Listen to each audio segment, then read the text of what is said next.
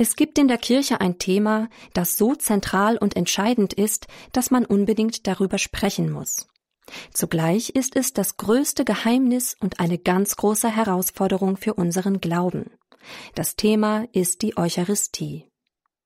Und damit herzlich willkommen bei Credo Online On Air, einer Sendung bei Radio Horeb im Rahmen des Kurs Null und in Kooperation mit der Website credoonline.de des Bistums Augsburg. Heute am letzten Samstag im Monat. Mein Name ist Margarete Strauß und gemeinsam werden wir uns mit dem katholischen Thema schlechthin beschäftigen, mit der Eucharistie. Es handelt sich dabei um ein Herzensthema, wie wir an der folgenden Befragung von jungen Menschen merken, die über ihre Erfahrungen mit der eucharistischen Anbetung sprechen. Credo Online stellt uns diese dankbarerweise zur Verfügung. Das Schönste an der Anbetung für mich ist, dass ich Zeit mit Gott allein verbringe und an der Beziehung zwischen mir und Gott arbeite. Die Gegenwart Jesu und dass, dass ich davor schweigen kann und er, ich weiß, er versteht mich. Dass der Jesus da ganz nah ist und direkt da ist. Mit Gott im Gespräch zu sein. Mit Jesus ist es wie mit einem besten Freund. Ähm, wenn ich jemanden gut kennenlernen möchte, muss ich mit ihm Zeit verbringen. Ich finde, man kann Anbetungszeit, seine Anbetungszeit ganz bunt gestalten. Also ob ich einfach nur da bin oder ob ich in der Bibel lese oder meine Gedanken in ein Tagebuch schreibe. Also direkt langweilig würde ich es nicht nennen, nein. An manchen Tagen kriege ich total viel von Gott und an manchen Tagen sitze ich drin und denke mir, dim, dim, dim. Manchmal kann es anstrengend sein, aber im Grunde ist es ja Zumindest merke ich das bei jeder Beziehung so. Manchmal muss man einfach ein bisschen Energie und Nerven reinstecken, aber im Grunde ist es ein unglaubliches Geschenk. Dass ich wirklich neu mich wieder auf das Wichtigste im Leben und auf den Herrn fokussieren konnte. Ich kann sagen, dass es halt langsam auch dein Herz verändert, wenn du natürlich mit, mit Jesus bist und ähm, ihn äh, kennenlernen willst und wirklich das tun willst, was er von dir möchte, dann ist natürlich die Anbetung der Moment, wo du wirklich dich darauf ausrichten kannst. Und das verändert natürlich dein Leben dann eben mit der Zeit. Diese intime Zeit mit Jesus gibt mir Kraft und Mut für all das, was ansteht in meinem Alltag. Es ist so die Kraftquelle, mit der ich meinen Tag bewältigen kann dass sich halt viel in meinem Leben fügt und dass ich eigentlich auch erkenne, wo Gott mich haben möchte, wo er mich leitet. Und nach der Anbetung habe ich auch mal so ein, so ein Gefühl des Friedens. Ähm, ich werde gelassener auf jeden Fall. Ich weiß, dass es äh, etwas Höheres gibt als meine täglichen Sorgen. Und ähm, da weiß ich, wo ich es abgeben kann, wo ich auftanken kann.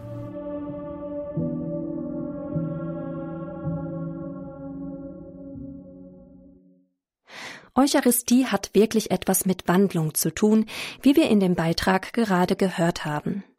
Aber was heißt Wandlung? Wer oder was wird gewandelt? Wie kann es sein, dass Jesus in dem kleinen Brot wirklich da ist und dass das wirklich Auswirkungen auf mein persönliches Leben hat? Wir versuchen dem im Folgenden nachzugehen. Auf verschiedene Weise beschäftigen sich die Blogger der Internetseite Credo Online mit diesem Thema, deren Beiträge wir in dieser heutigen Sendung anhören. Wenn wir über die Wandlung in der Messe, wie wir die Eucharistiefeier auch nennen, nachdenken, ist uns Katholiken im Allgemeinen klar, dass es irgendwie anders ist als bei den Protestanten. Auch da ist das nicht einheitlich, aber zumindest glauben so manche protestantischen Gemeinschaften, dass Brot und Wein beim Abendmahl rein symbolisch als Leib und Blut Christi zu verstehen sind. Jesus hat dagegen deutlich gesagt, das ist mein Leib und das ist mein Blut. Wie genau muss man sich das aber vorstellen? Das ist eine Herausforderung für uns, dass wir weiterhin Brot und Wein mit unseren Sinnen wahrnehmen. Der erste Beitrag mit dem Titel Was passiert bei der Wandlung beschäftigt sich genau mit dieser Frage. Dr. Rainer Flori ist Priester des Bistums Augsburg. Er war eine Zeit lang Subregens des Priesterseminars und arbeitet zurzeit an seiner Habilitation. Hören wir rein in den Beitrag von Dr. Rainer Flori. Was passiert bei der Wandlung? Als katholische Christen glauben wir, dass in der heiligen Messe bei der Wandlung Brot und Wein zu Leib und Blut Jesu Christi werden. Ist eine solche Veränderung überhaupt möglich?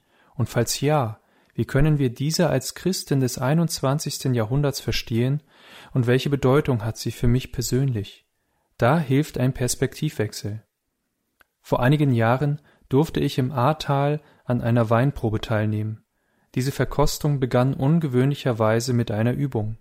In abgeklebten und abgedeckten Bechern befanden sich Stücke verschiedener Zitrusfrüchte. Die Aufgabe bestand darin, über den Geruch festzustellen, um welche Frucht es sich handelt, Voraussetzung dafür, anschließend im Wein die unterschiedlichen Aromen wieder zu entdecken und herauszuschmecken. Mit unserem Geschmackssinn zu identifizieren, was wir essen, das ist eine Fähigkeit, die aus dem Essen ein Erlebnis machen kann. Das ist auch eine Fähigkeit, die geschult werden kann. Wenn katholische Christen zusammen das Mahl Jesu feiern, steht im Mittelpunkt ebenfalls das Essen. Wir sehen Brot und Wein, wir essen Brot und trinken Wein.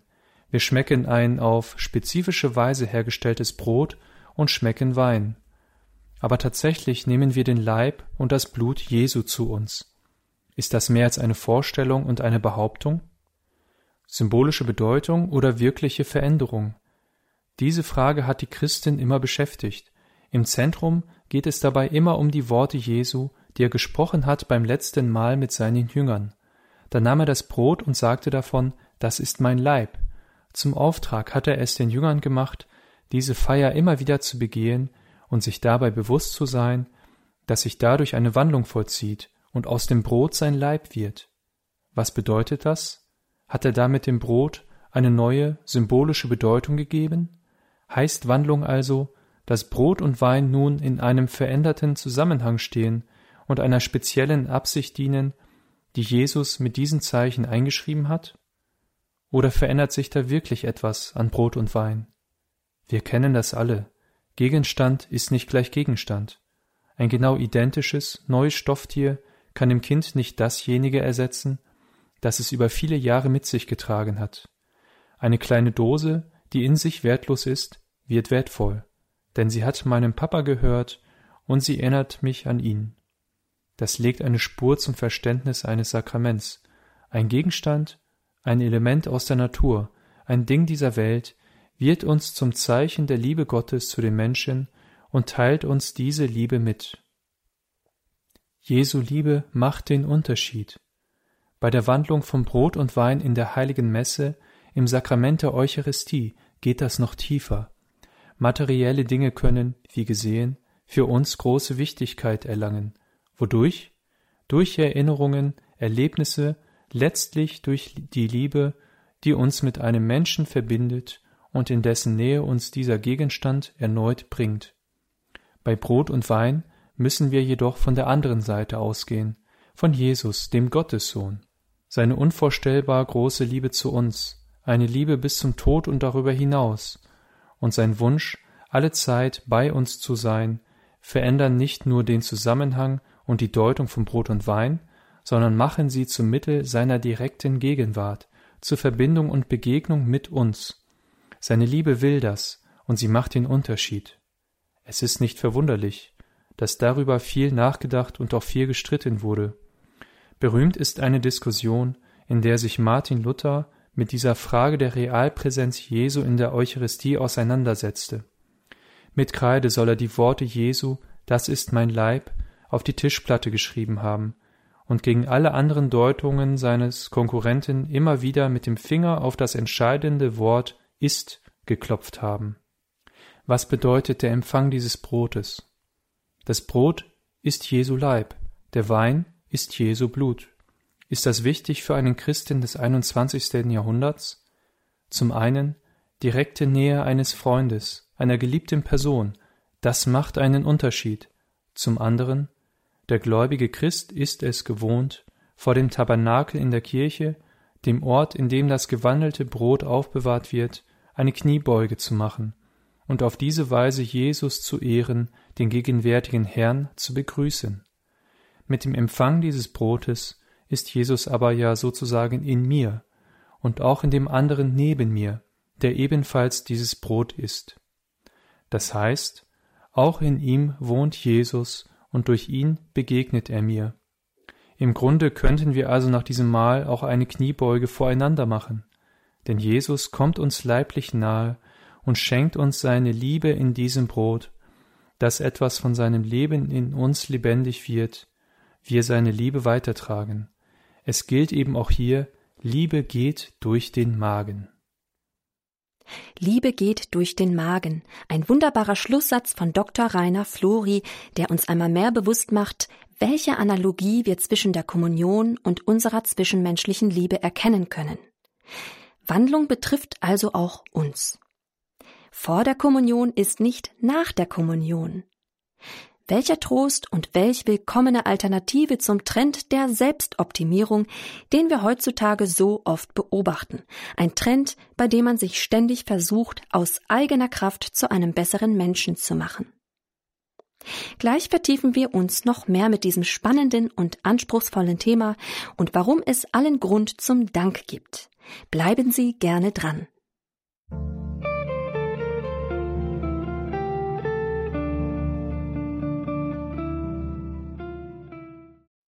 Sie hören Radio Horeb, die Sendung Credo Online on Air in Zusammenarbeit mit der katholischen Plattform Credo Online.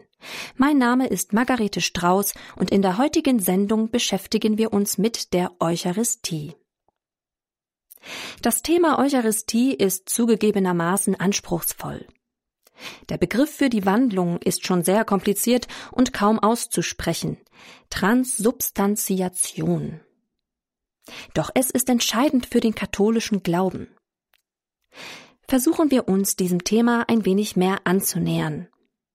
Es fordert unsere Vernunft heraus, etwas anzusehen und etwas anderes oder jemand anderes dahinter zu begreifen.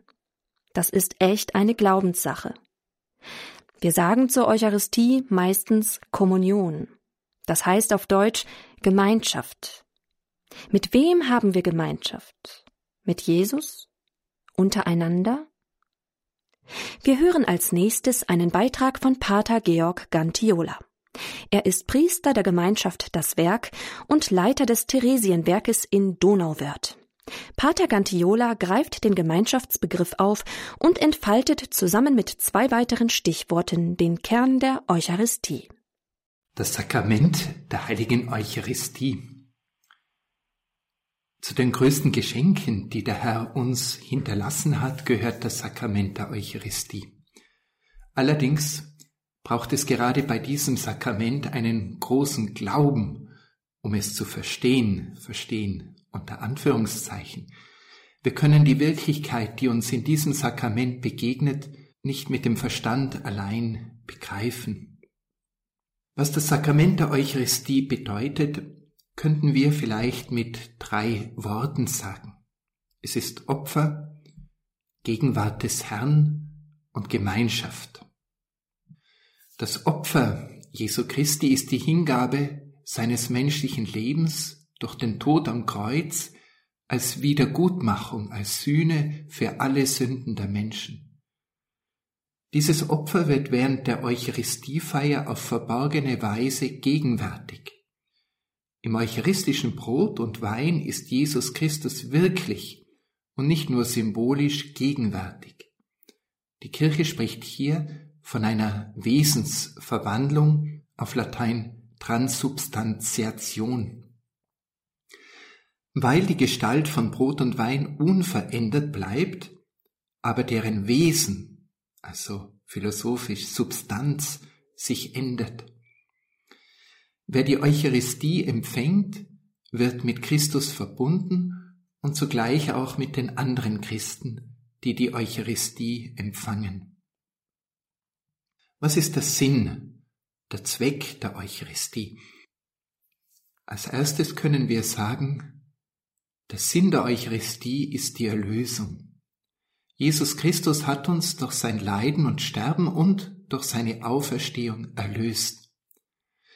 Die Eucharistie ist die bleibende Gegenwart und Wirksamkeit dieses Ereignisses. Hinzu kommt die Liebe. Zwei Personen, die sich lieben, wollen beieinander sein und sich einander schenken. Kommunion ist innige Gemeinschaft zwischen Jesus Christus und mir. Das Ziel ist die Einheit. Durch die Vereinigung mit Jesus Christus werden die Christen auch untereinander vereint, wie Paulus sagt, sie werden ein Leib. Darum entsteht die Kirche in der Eucharistie. Indem die Kirche den Leib Christi ist, wird sie selber Leib Christi. Das ist das Wesen und Geheimnis der Kirche. Sie ist Leib Christi. Die Eucharistie schenkt Leben. Der Mensch muss essen, um zu leben. Auch die eucharistische Nahrung schenkt Leben. Es geht in ihr um das wahre Leben des Menschen, das er von Gott empfängt und das ewige Leben. Eucharistie ist Anteilnahme am Leben Gottes durch die Vereinigung mit Jesus Christus. Schließlich drückt sich in der Eucharistie unser Dank und Lobpreis aus. Die Eucharistie ist die höchste Form des Lobpreises und der Danksagung, die die Kirche Gott gegenüber zum Ausdruck bringen kann. Durch die Vereinigung mit Jesus wird unser Lob und Dank für die Gaben der Schöpfung, für unsere Erlösung, für unser Heil sozusagen auf die höchstmögliche Stufe gehoben. Durch ihn, mit ihm und in ihm, so beten wir, ist Gott alle Herrlichkeit und Ehre. Die Eucharistie hat ihren Ursprung beim letzten Abendmahl.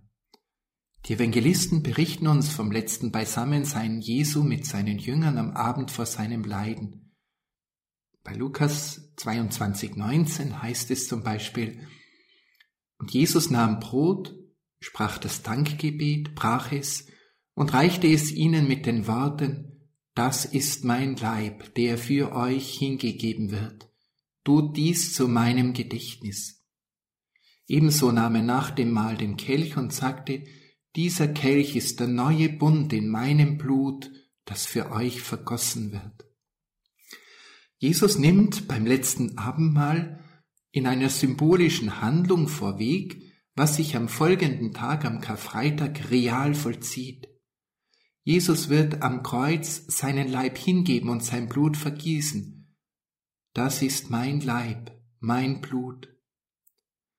In der Eucharistiefeier wird dieses Geschehen nachvollzogen und gefeiert. Diese drei Aspekte, Vorwegnahme beim letzten Abendmahl, Vollzug am Karfreitag und Feier in der Eucharistie der Kirche sind nach dem Glauben der Kirche eine einzige Sache, ein Ereignis, das in der Kirche immer aktuell durch die Feier der Eucharistie gegenwärtig bleibt. Im Johannesevangelium gibt es keinen Bericht von der Einsetzung der Eucharistie beim letzten Abendmahl, aber er berichtet von einer langen Rede, die Jesus nach der Brotvermehrung in der Synagoge von Kapharnaum gehalten hat. Ausgehend vom Hunger der Menschen nach realem Brot bezeichnet sich Jesus als das wahre Brot, das vom Himmel gekommen ist. Diese Rede gipfelt in den Worten Ich bin das lebendige Brot, das vom Himmel herabgekommen ist. Das Brot, das ich geben werde, ist mein Fleisch für das Leben der Welt. Wer mein Fleisch isst und mein Blut trinkt, hat das ewige Leben, und ich werde ihn auferwecken am jüngsten Tag. Denn mein Fleisch ist wahrhaft eine Speise, und mein Blut ist wahrhaft ein Trank. Wer mein Fleisch isst und mein Blut trinkt, der bleibt in mir, und ich bleibe in ihm.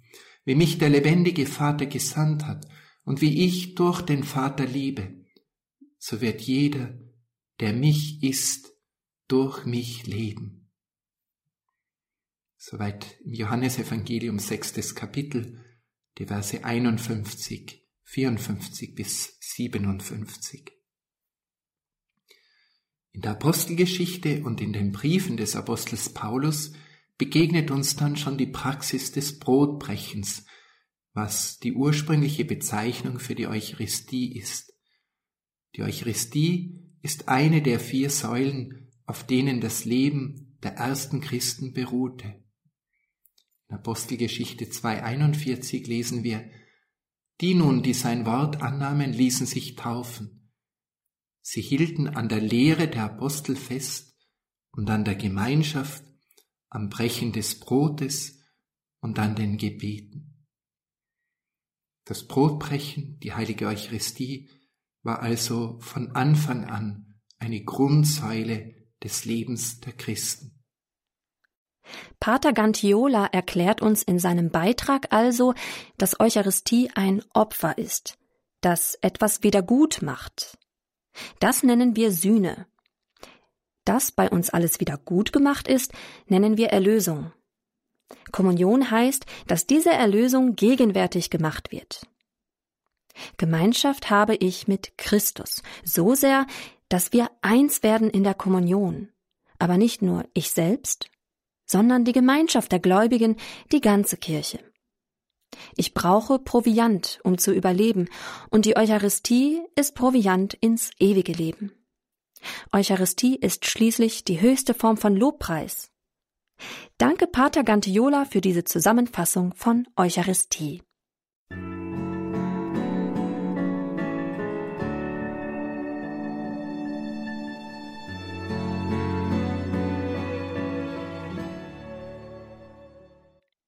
Credo Online on Air im Rahmen des Kurs Null auf Radio Horeb. Mein Name ist Margarete Strauß und es geht in der heutigen Sendung um die Eucharistie. Wir haben zuletzt gehört, dass die Eucharistie die höchste Form von Lobpreis ist. Damit steht sie auf der Prioritätenliste der Kirche ganz oben. Sie ist der Herzschlag, der die ganze Kirche am Leben erhält. Der folgende Beitrag von Katharina Weiß beschäftigt sich mit der Eucharistie als Highlight des kirchlichen Lebens. Katharina Weiß ist theologische Referentin des Bistums Augsburg in der Abteilung Evangelisierung. Sie führt dies weiter aus, indem sie den Ablauf der Eucharistiefeier durchgeht. Dabei verwendet sie ein Bild, das den Abenteuerlustigen unter uns besonders gefallen wird, das Bild des Bergsteigens. Die Messe ist ein Weg bis zum Gipfel. Lauschen wir den Worten und lassen wir uns mitziehen auf dieser spannenden Reise. Die heilige Messe, ein Gipfelerlebnis. Was waren bisher besondere Momente, vielleicht Höhepunkte in deinem oder ihrem Leben?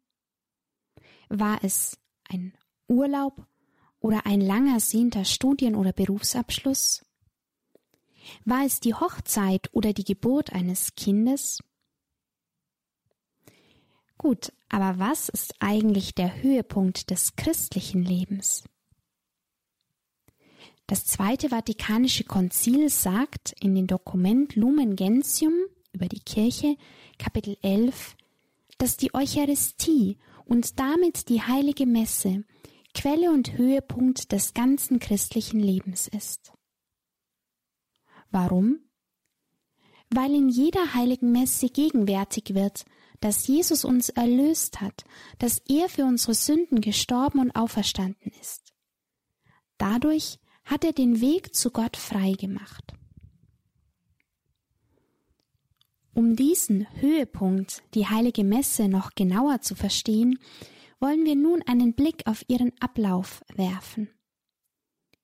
Die heilige Messe besteht aus zwei großen Teilen, dem Wortgottesdienst und der Eucharistiefeier. Gerahmt werden diese beiden durch die Eröffnung und den Abschluss. Um das Ganze jetzt noch ein wenig greifbarer zu machen, möchte ich ein Bild wählen. Das Bild eines Berges. Zu Beginn der heiligen Messe machen wir das Kreuzzeichen und drücken damit unsere Zugehörigkeit zu Gott aus. Doch oft verhalten wir uns nicht so. Deshalb folgt der sogenannte Bußakt, bei dem wir Gott um Vergebung bitten. Im Bild des Berges gesprochen, am Fuße des Berges findet sich oft noch viel Geröll, das uns den Weg zum Gipfel und zu Gott versperren will. Wir selbst können das Geröll, das heißt unsere Schuld, nicht so leicht wegräumen. Bei schweren Sünden ist eine Beichte nötig, aber es geht auch um die vielen kleinen Dinge, bei denen wir schuldig werden und die uns von Gott trennen. Wir können Gott bitten, dass er sie ausräumt und den Weg zu ihm frei macht. Fälschlich wird dieser Bußakt oft Kyrie genannt. Doch das Kyrie ist eigentlich ein Jubelruf in der Erwartung des Herrn. Es geht darum, ihn, Jesus Christus, in unserer Mitte zu begrüßen, ihm bewusst diese Zeit der heiligen Messe zu schenken. Nach dem folgenden Gloria und dem Tagesgebet beginnt dann schließlich der Wortgottesdienst.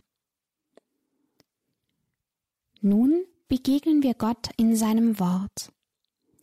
Die Lesung stammt aus dem Alten Testament oder, wenn sie aus dem Neuen Testament ist, dann meist aus den Briefen. Dabei geht es darum zu erkennen, was Gott Großes in der Geschichte getan hat, wer er wirklich ist, beziehungsweise wie der Glaube an Jesus Christus in den Gemeinden gelebt werden kann. Im Evangelium begegnen wir dann Christus selbst. Oft erhält das Evangelium die Texte aus dem Alten Testament, so dass wir sie auf Christus hin lesen können. Im Glaubensbekenntnis schließlich sprechen wir unser Ja als Antwort auf die gehörten biblischen Texte und als Antwort an Gott. Und diesem Gott darf ich nun auch in den Fürbitten die Anliegen von Kirche und Welt bringen. Kehren wir nun zurück zu unserem Bild. Nun steigen wir weiter den Berg hinauf und gelangen zum nächsten Teil, der Eucharistiefeier. Bei der Gabenbereitung bringen wir Brot und Wein zum Altar. Dabei schenken wir Gott auch unser Leben und bitten ihn, dass er zusammen mit Brot und Wein auch unser Leben verwandelt. Der Höhepunkt der heiligen Messe und damit der Gipfel des Berges ist das Hochgebet mit der heiligen Wandlung. Nach der Präfation, einem feierlichen Gebet und dem Sanctus, dem Heiliglied, spricht der Priester die Einsetzungsworte und das Wunder geschieht. Brot und Wein werden zu Leib und Blut Christi. Im Bild des Berges gesprochen, auf dem Gipfel, schon über den Wolken, ist das Hochgebet mit der Wandlung verortet. Es ist der Moment, in dem sich Himmel und Erde verbinden, der Moment, in dem Jesus Christus hinabsteigt und das Brot sich in seinen Leib verwandelt. Die heilige Messe verbindet auch deshalb Himmel und Erde, weil wir im Hochgebet besonders für die irdische Kirche, also den Papst, die Bischöfe und die Priester, aber auch für die Verstorbenen beten. Das ist die leidende Kirche und auch darauf vertrauen, dass wir einmal mit allen Heiligen im Himmel, also der himmlischen Kirche, vereint sein werden. Nach dem Vater Unser und dem Agnus Dei, dem Lamm Gottes, kommt der Moment der heiligen Kommunion. Hier darf ich Jesus spürbar begegnen und seine Gegenwart erfahren. Nun folgt der Abschluss der heiligen Messe. Nach Schlussgebet und Segen sagt der Priester, Gehet hin in Frieden, im Lateinischen ite missa est, genauer übersetzt, geht, ihr seid gesendet. Das heißt, wir sind durch den Segen Gottes für unseren Alltag gestärkt und nun ausgesandt. Ein letzter Vergleich mit dem Berg. Nach der heiligen Messe geht es nicht wieder ganz ins Tal zurück. Wir sind am Ende ein gutes Stück höher, das heißt näher bei Gott. Nun ist es unsere Aufgabe, den Segen der heiligen Messe hinauszutragen in unsere Umgebung, damit sie immer weniger aus Geröll besteht, sondern durch die Liebe Gottes sozusagen zum Blühen kommt.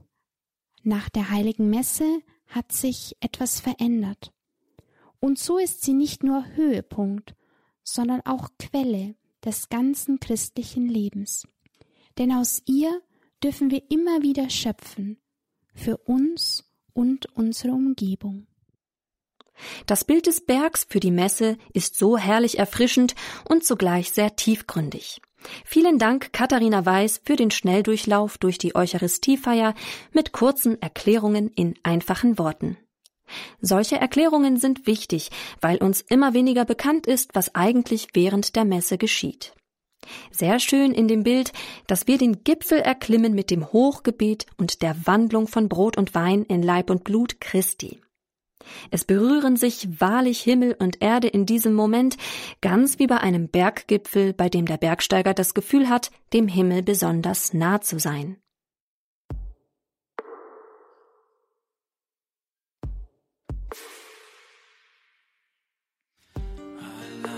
Durch Gnade stehe ich.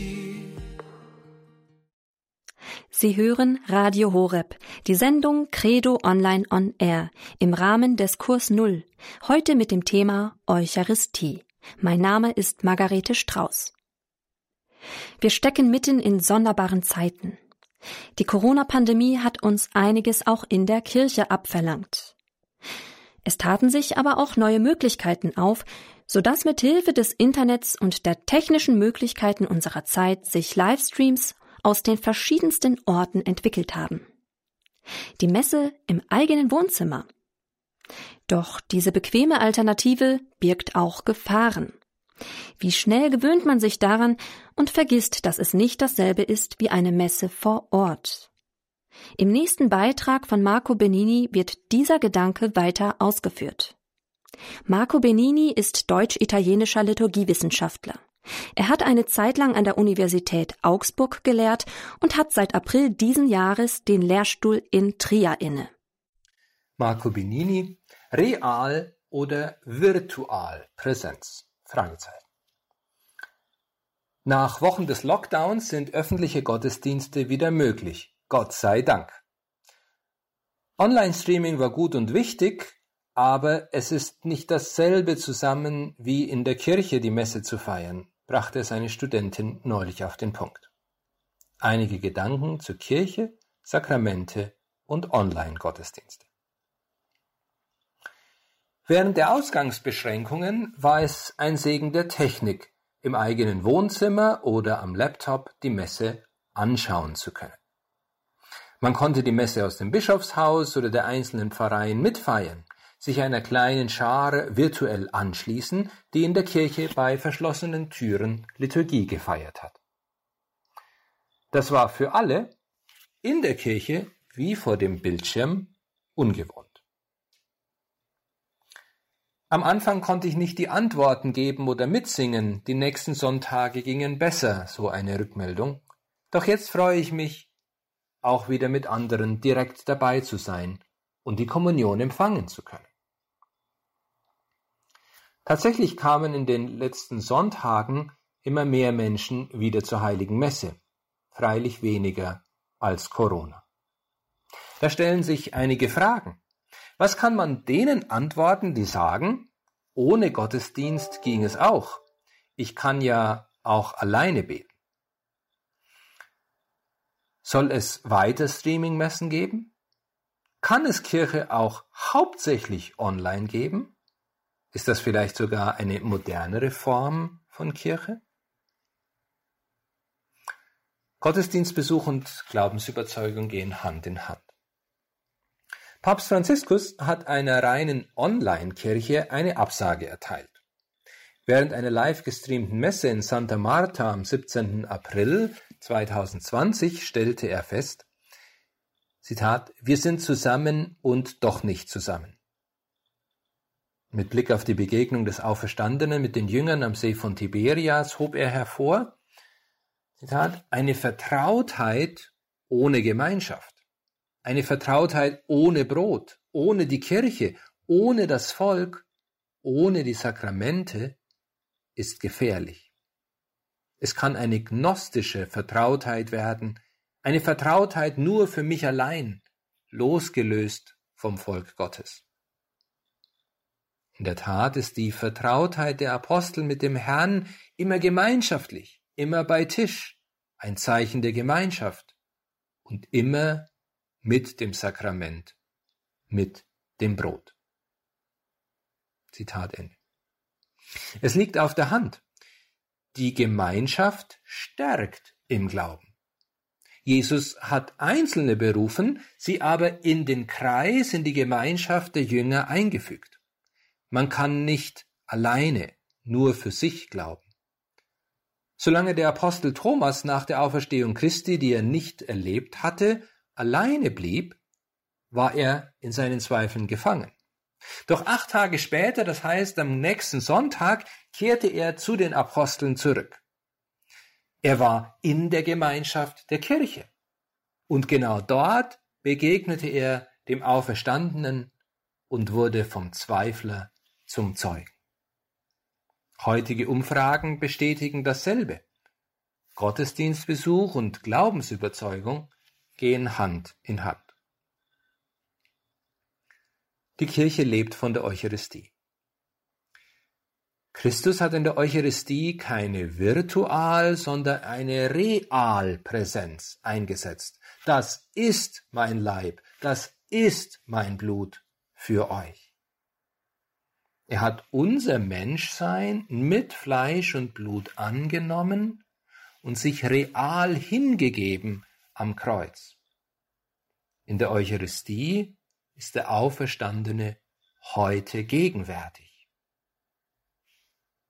Der heilige Augustinus hat in einer Osterpredigt tiefsinnig über den Zusammenhang von Kommunion und Kirche sein formuliert. Seid, was ihr seht, und empfangt, was ihr seid, Leib Christi. Seid, was ihr seht, und empfangt, was ihr seid, Leib Christi. Beim Empfang der Kommunion bekunden wir mit unserem Amen, das heißt, so sei es, ich glaube, unseren Glauben, dass die konsekrierte Hostie der Leib Christi ist. Zugleich werden wir zusammen mit den anderen zum Leib Christi zur Kirche auferbaut, so etwa auch 1 Korinther 12. Wir empfangen den Leib Christi, um Kirche zu werden. Die Kirche lebt von der Eucharistie. Augustinus sagt in derselben Predigt, sei ein Glied am Leib Christi, damit dein Amen wahr sei. Eine nur geistige Kommunion ist in Ausnahmefällen wie Corona möglich und sinnvoll, sie entspricht aber nicht dem Wort Jesu, nehmt und esst alle davon. Bei den Sakramenten stößt der Livestream an seine Grenzen. Man kann problemlos an Online-Vorlesungen oder Zoom-Meetings teilnehmen, weil dort vor allem Informationen vermittelt oder ausgetauscht werden. Man kann auch online einen Bibelkreis halten und im Gebet verbunden sein. Bei den Sakramenten gibt es freilich Grenzen. Denn es geht nicht einfach um Information, sondern um eine aktuelle Feier und Begegnung mit Christus, die konkrete Zeichen, die Gemeinschaft, den Raum, die Sinne braucht. Es kann keine Taufe ohne Wasser geben, keine heilige Messe ohne Brot und Wein auf dem Altar, keine Krankensalbung ohne Salbung mit Öl. Christus hat die Elemente dieser Welt, die Frucht der Erde, aufgenommen und macht sie zu seinen Zeichen. Außerdem entspricht es uns Menschen, die wir sichtbare Zeichen brauchen. Der sakrale Kirchenraum öffnet für die Gottesbegegnung. Online-Kirche als Einladung zum realen Gottesdienst. Ähnlich wie bisher Gottesdienste vor allem im Fernsehen ausgestrahlt wurden, werden sie sicher auch nach Corona im Internet zur Verfügung stehen, für jene, die etwa wegen Krankheit oder Alter nicht in die Kirche kommen und daran teilnehmen können. Ein Ersatz wollen und können sie nicht sein. Da das Internet niederschwellig ist, können sie aber einladen, vom virtuellen zum realen Gottesdienst überzugehen. In den USA hatte ich einen Studenten, der nicht religiös erzogen wurde. YouTube-Gottesdienste regten ihn an, mehr wissen zu wollen und selbst einen Gottesdienst in Präsenz zu besuchen. Schließlich ließ er sich taufen mit realem Wasser und nähren mit dem wahren Brot vom Himmel. Sehr berührend. Es geht nicht um virtual, sondern um Realpräsenz Christi. Online-Gottesdienste können aber auch zur Chance werden, zum Übergang in Messen vor Ort für jene, die sich nicht trauen oder der Kirche fernstehen, so wie in dem Beispiel von Marco Benini. Alles kann Fluch oder Segen sein, die Frage ist nur, was wir daraus machen. Letztendlich dürfen wir es so betrachten, dass wir einen Freund lieber persönlich treffen, als mit ihm zu telefonieren. Wir treffen unseren Liebsten doch auch lieber persönlich, als eine Fernbeziehung zu führen. Bei Jesus ist das nicht anders. Das war's mit der heutigen Sendung Credo Online on Air des Kurs Null auf Radio Horeb mit Beiträgen der katholischen Internetplattform credoonline.de.